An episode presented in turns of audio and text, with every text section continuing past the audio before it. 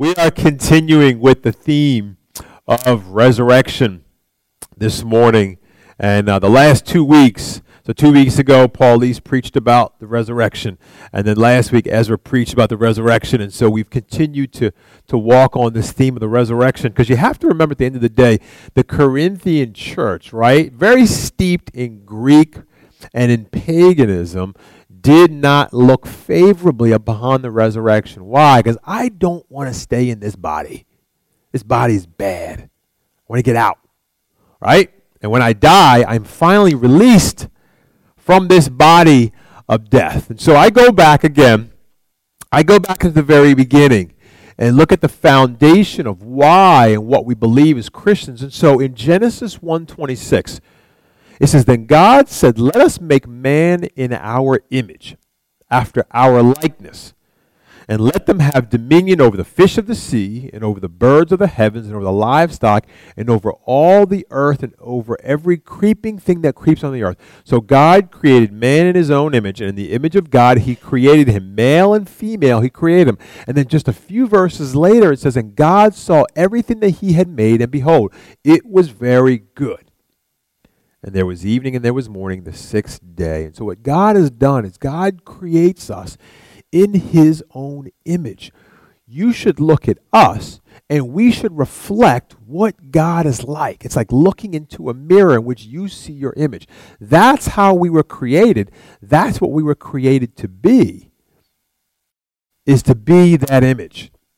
The problem is sin distorts the image. So take a mirror and just take something and just scratch it. And you don't see it well. Sin distorts the image that we were made to be, which was that which is God. And how does that specifically speak to what we're talking about today? Well, I look at this. I mean, you know, my father was alive. He was over at Ann's Choice. And uh, I would go over to visit him, and I think one day it hit me where it was just really sad, because as I'm walking through, man, I'm seeing people with wheelchairs, I'm seeing people with walkers, I'm seeing people with oxygen, right? And it's just sad because you think to yourself, this is not how it was supposed to be. And I even think like a, a several years earlier, these were people who were just walking around, they were vibrant people, and slowly you could see the toll that the bodies and that, that living in a sinful world was taking on us. And I think at a certain point, it just, it hit me. And I started being sad about this. And so over the last couple of weeks, what we've been talking about is this idea of resurrection. Resurrection. And oftentimes when we think of the gospel, we think of, what is the gospel? People say, well, Jesus died for my sins. Absolutely, but we, we stop right there. There's a second part of that. Not only did Jesus die for my sins, but he did what? Yes, and this is the image, this is the lens through which Paul sees all of life. Not only is it for a physical resurrection, he sees God's fingerprints on everything in terms of death and resurrection. That even the things that happen in my life that I look at that are not going well, that he can still bring resurrection life from those things too. So it's not just a belief in a physical resurrection, it's also a belief in the resurrection, and that's where he has his hope. In all of life, he sees this pattern playing out, and Christ living this pattern in and through his life. That's the basis of his hope, and that's the basis of his faith. And so when you read his letters, that's why he can sit in a prison and still talk about the joy he has, because he sees resurrection coming from that incident right there. This is how he sees all of life. But Paul, so now he's writing to a Corinthian church who is struggling with the belief in resurrection. They say, look, we believe, okay, Jesus died and rose again. Okay, we'll give you that. That's why when Ezra preached last week, he says, unless you believed in vain. You said that you believed in that, right? Okay, we believe in that. We just don't believe it's for us. We don't believe that's going to happen in our lives too. And so he was dealing with people who were struggling to believe in resurrection that way. But he wasn't the only one. Because you look when Jesus was alive, and one of Jesus' best friends, John, he writes this in John two. So the Jews said to him, what sign do you show us for doing these things? Jesus answered, destroy this temple, and in three days I'll raise it up. The Jews then said, it has taken forty-six years to build this temple, and you will raise it up in three days. But he was speaking about the temple of his body, resurrection. They didn't get that. And then he goes in Matthew, the end of Matthew, the next day, that is, after the day of preparation, the chief priests and the Pharisees gathered before Pilate and said, Sir, we remember how that impostor said while he was still alive, after three days I will rise. Therefore, order the tomb to be made secure until the third day, lest his disciples go and steal him away and tell the people he has risen from the dead, and the last fraud will be worse than the first. We don't even believe this guy's going to be resurrected. We just don't want his, his disciples going and stealing his body to say that he died and rose again. Unbelief in the resurrection. The easy thing for Jesus to do would be to say, I am going to rise spiritually. And when they go to the grave and they see his body, how the heck do you know if he was telling the truth? And so he gave them something that you could prove. You go to the grave and the body was gone. Jesus had died and rose again. And so now we ask the question, but what does this mean to me? And that's what we're going to look at. Today's main point, the big idea, was that Jesus was resurrected bodily, and we will be too. And so I call this sermon, Jesus Did, and So Will We. Jesus did, and so will we. We're going to continue with First Corinthians fifteen. We're getting close to the very end of the letter. First Corinthians fifteen, we're going to look at thirty-five through fifty-eight. Let's just pray real quick. Father, we pray. Nobody likes to talk about death. Nobody wants to talk about these topics, Lord, but you have given us a hope, and so we pray that you would open up our eyes and open up our hearts to hear from you today and help this be the foundation of how we see all of life, God, through the lens of death and resurrection. Death and resurrection, because you are a God of life, not a God of death. And we thank you for this, Lord. And we wait expectantly to hear from you today. And we pray that we would leave here changed people. In your precious name we pray, Jesus. Amen. All right, let's start with verse thirty-five. So First Corinthians fifteen, verse thirty-five says this. And so he's just got done explaining to people and talking about the resurrection. And he says, but someone will ask, well, then how were the dead raised? With what kind of body do they come? And so you can see as Paul says this statement right there, what he's doing is saying it in a way in which they're asking these questions, right? Well, I know that some of you are going to ask, well, then how were the dead raised? And if they're raised, what kind of body are they going to come? You foolish person, what you sow does not come to life unless it dies. And what you sow is not the body that is to be, but a bare kernel, perhaps of wheat or of some other grain. But God gives it a body as he has chosen, and to each kind of seed its own body. For not all flesh is the same, but there is one kind for humans, another for animals, another for birds, another for fish.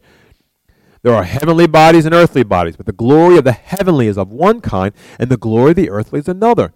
There is one glory of the sun, another glory of the moon, another glory of the stars, for stars different from star in glory. And so what he's doing is the first part of this piece of scripture right here, he's answering the first question. The second part, he's answering the second question. And he's referring to it and giving the example of how seeds and bodies are. And what he says is this. He says, look, bodily resurrection doesn't come unless something is sown and dies. And how do we know? Look at a seed. If I take a seed, I have to take that seed and plant it in the ground. And then when it's planted in the ground, then it grows from there. He says, our bodies are like seeds which grow into resurrection bodies. The body dies, but the body that dies and is placed in the ground is different from the body that is raised from the dead, right? Every seed, every body is different, just like seeds are different. He says, for example, you've got bodies for humans, for animals, for birds, for fish, right? You have different types of bodies. You have different types of seeds, right? And that body that is now going to be, be raised is going to be different from that which was planted. Not only that, but you've got different degrees of glory with bodies too. Think about the sun. The sun is bright. You've got the moon, a certain type of brightness. You've got the stars, a certain type of brightness. And that's how it's going to be when it comes to glory also. All of them vary in beauty and brightness. You see this. Your present body is made for here, for time and earth. Your resurrected body is going to be a body that's made for heaven. Both will be bodies, but they're going to be different types of bodies. So what he's using, he's using these examples and saying your pre-resurrection body and your post-resurrection body will both be physical bodies, but they will be different. And he's using this idea of sowing a seed and planting a seed to bring this example to life. And so he starts off by talking about seeds and flesh, and he's talking about animals in terms of the different types of bodies. Then he transitions to verse forty, forty-two and says this, so it is with the resurrection of the dead. The resurrection of the dead works the same way. What is sown is perishable. What is raised is imperishable. What is, is sown in dishonor, it's raised in glory. It is sown in weakness, it is raised in power. It is sown a natural body, it is raised a spiritual body. If there is a natural body, there's also a spiritual body. Thus it is written, the first man, Adam, became a living being. The last Adam became a living, life-giving spirit. But it is not the spiritual that is first, but the natural and then the spiritual. The first man was from the earth, a man of dust. The second man is from heaven. As was the man of dust, so also are those who are of dust. And as is the man of heaven, so also are those who are of heaven. Just as we have borne the image of the man of dust, we shall also bear the image of the man of heaven. I tell you this, brothers, flesh and blood cannot inherit the kingdom of God, nor does the perishable inherit the imperishable. What he's saying is resurrection works the same exact way. He says, look, your body which is going to be sown, this body is perishable, but it's going to be raised imperishable. This body right here is sown in dishonor, but it's going to be raised in glory. This body is sown a natural body, but it's going to be raised in a spiritual body. Now, it's easy to misunderstand this because you think of spirituals that I'm going to be living the rest of my life as a spirit, right? And I told the first group, it's like we tend to think that I'm going to be sitting on a, on a cloud playing a harp for the rest of my life, right? Which I said would be awful for me because I can't play an instrument. So now I spend the rest of eternity playing an instrument that I can't play very well. Right? And what he's saying is, no, it means that right now is the natural body. This body right here was made for earth. But the body that's going to be raised is made as a citizen of heaven. It's going to be raised in a way that I can actually have a physical body in heaven. It's a body that's consistent with the character of the Holy Spirit. That's what he's saying right there. And he's like, and how did this happen? Well, understand this. The very first Adam, he became a living being. God creates him from dust. The second Adam was a life-giving spirit. Who is the second Adam? Jesus, right? You always remember the answer is always Jesus, right? So the second Adam was a life-giving spirit. The first man was of dust. The second man came from where? Heaven. Just as we have borne the image of the man of dust, we have borne the image of Adam. He came from dust. We're going to die because of his sin. We're also going to bear the image of the man of who? The man of heaven, Jesus. And how do we get that? We place our faith in what he's done. You have to be renewed. This was difficult for Paul's audience to understand because they didn't believe in the resurrection of us. They didn't want the resurrection. They believed that this body was was awful. I want to get out of this body. I want to be released from this body. How many of you feel like that sometimes, right? I want to get out of this body, right? I was telling the first group, I was like, I used to have a good time laughing at my mom and dad when, when I would they would read something and they'd be like, wait a minute. And they got to hold it out here, right? And oh, it was just the funniest thing. You can't read. Right? Guess who can't read now? Right? my wife gives me something to look. I'm like, wait a minute, hold on. I got to like bring it out here. I'm like, I can't read too close. Right? And I, I will try hard not to wear my glasses. Because I feel like if I just deny it and don't look at it and don't wear my glasses, I could still hold on to hope that I don't need glasses. But I really, I do need glasses. Right? You come face to face with it very quickly um, with what's happening. And so the very first application that we see here, what Paul is showing them is what is raised is both the same and different if you're sown in Christ. What will be raised will be the same because it's literally a physical body, but it's different because it's not the same type of body. This body I'm in right now, this body that you're in right now is a body of death. It's perishing. If you don't believe me, just look around. It's breaking down. I don't want to be the, the bearer of bad news, but we're all getting older, right? That's the body that we're in now. But the body that will be raised is one that's made for heaven. And there's only one way that you're going to get that body is you need to be re- remade in the image of the one from heaven. Your body needs to be remade and raised through him.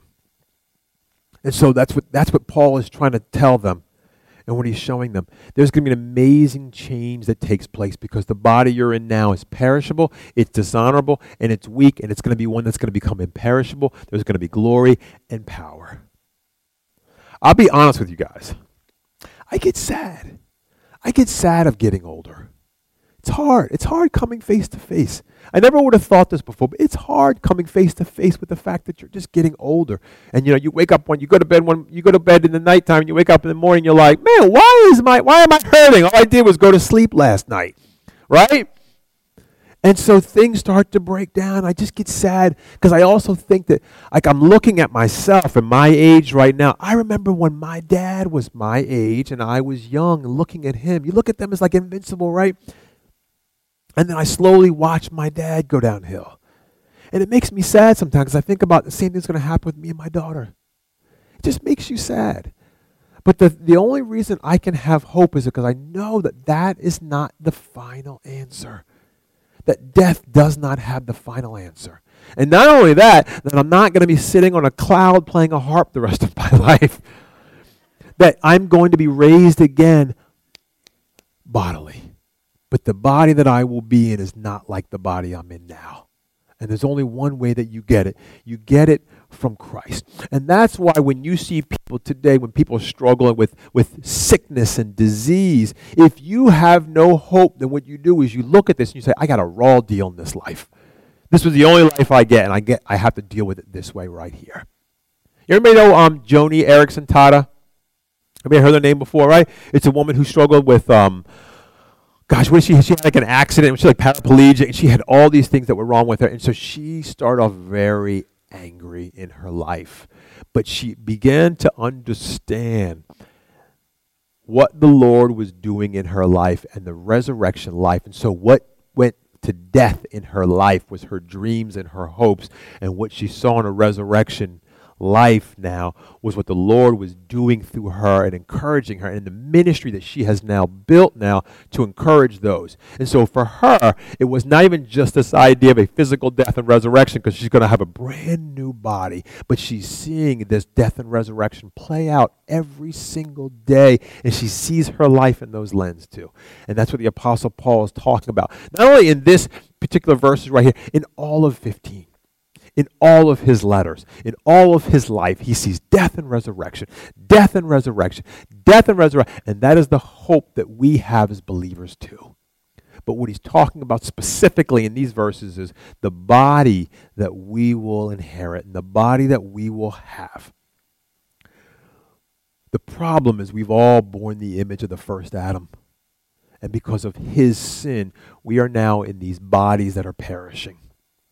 But the second Adam was wonderful because what he did enables us now to be reborn and have a body that is made to be with God forever. That's why the Apostle Paul says flesh and blood This body right here cannot inherit the kingdom of God, our present bodies.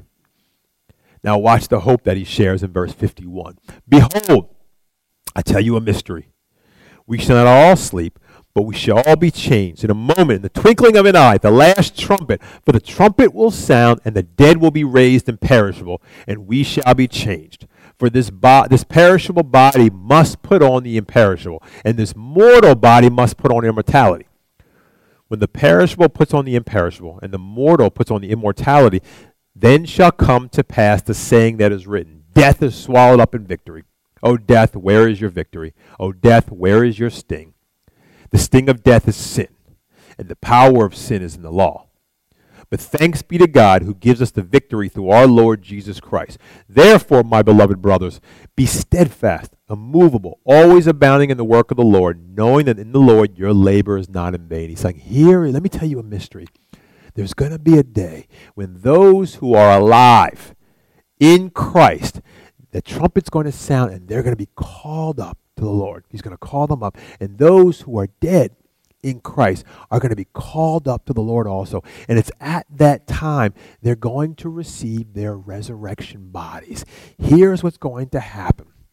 And he's telling it to them as a mystery. And he's like, and at that time, Scripture will be re- fulfilled. This goes back to the book of Hosea. Hosea thirteen, when he says, I shall ransom them from the power of Sheol, which is the grave, or like the, the, the abode of the dead. I shall redeem them from death. O death, where are your plagues? O Sheol, where is your sting? Compassion is hidden from my eyes. Death has no power over the person that is found in Jesus Christ. God is not a God of the, li- the dead. He's a God of the living. He brings life.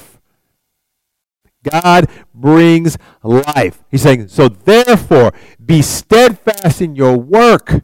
Be steadfast in everything that you do, in your hope, in your faith, knowing that everything that you're doing, everything that you're believing is not in vain.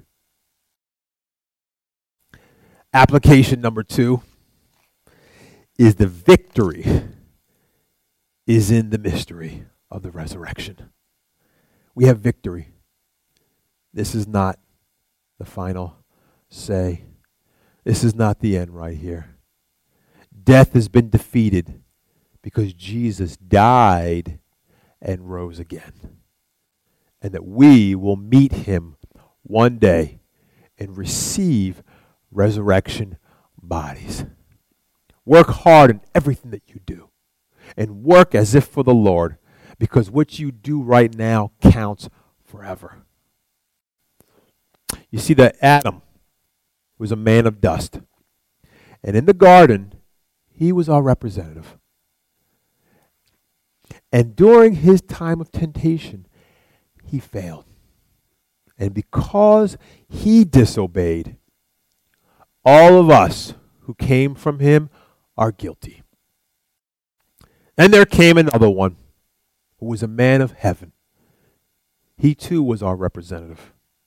He too was tempted when he came here, but he didn't disobey. He obeyed fully. And guess what? Because of him, we aren't found guilty, but he was for us. This person had to be our perfect representative, and he had to overcome death in the flesh. This person had to be fully man because it was man who committed the sin. But only God is perfectly sinless. So this person needs to be fully God and fully man. And Jesus Christ died to forgive us of our sins. And even before he dies, he says to two of his disciples in John twelve, truly, truly, I say to you, unless a grain of wheat falls into the earth and dies, it remains alone. But if it dies, it bears much fruit. A seed never becomes a plant unless it's died and it's buried. Before there is resurrection, there must be a death. Jesus Christ came to take our sin, to take our punishment. He died and rose again so that we would be forgiven. And if you place your faith in Jesus, and if you trust in what he's done, you now experience and go through the same thing which he did, which is when there's a death, there's a resurrection. That's the hope that we have. That's where we place our hope and our faith. And how do we know? Well, you see what happens after Jesus dies. In John twenty, he says, when he had said this, he showed them his hands and his side. Then the disciples were glad that they saw the Lord. And a little bit further, he says, then he says to Thomas, put your finger here and see my hands, and put out your hand and place it in my side. Do not disbelieve, but believe.